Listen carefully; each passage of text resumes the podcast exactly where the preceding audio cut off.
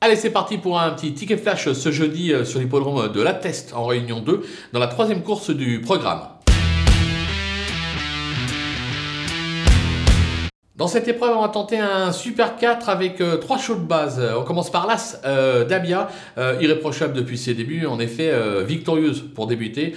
Le dernier coup, une troisième place probante à la clé, nouvelle fois doit lutter pour la victoire. On va se méfier bien évidemment du numéro 3. Camino, pareil, un modèle de régularité, 3 sorties depuis ses débuts, une deuxième place, deux quatrième place. Il doit lui aussi lutter pour le podium. Et derrière, un petit coup de poker avec le numéro 2, Nestor, quelque peu décevant lors de ses débuts en compétition, seulement 9e.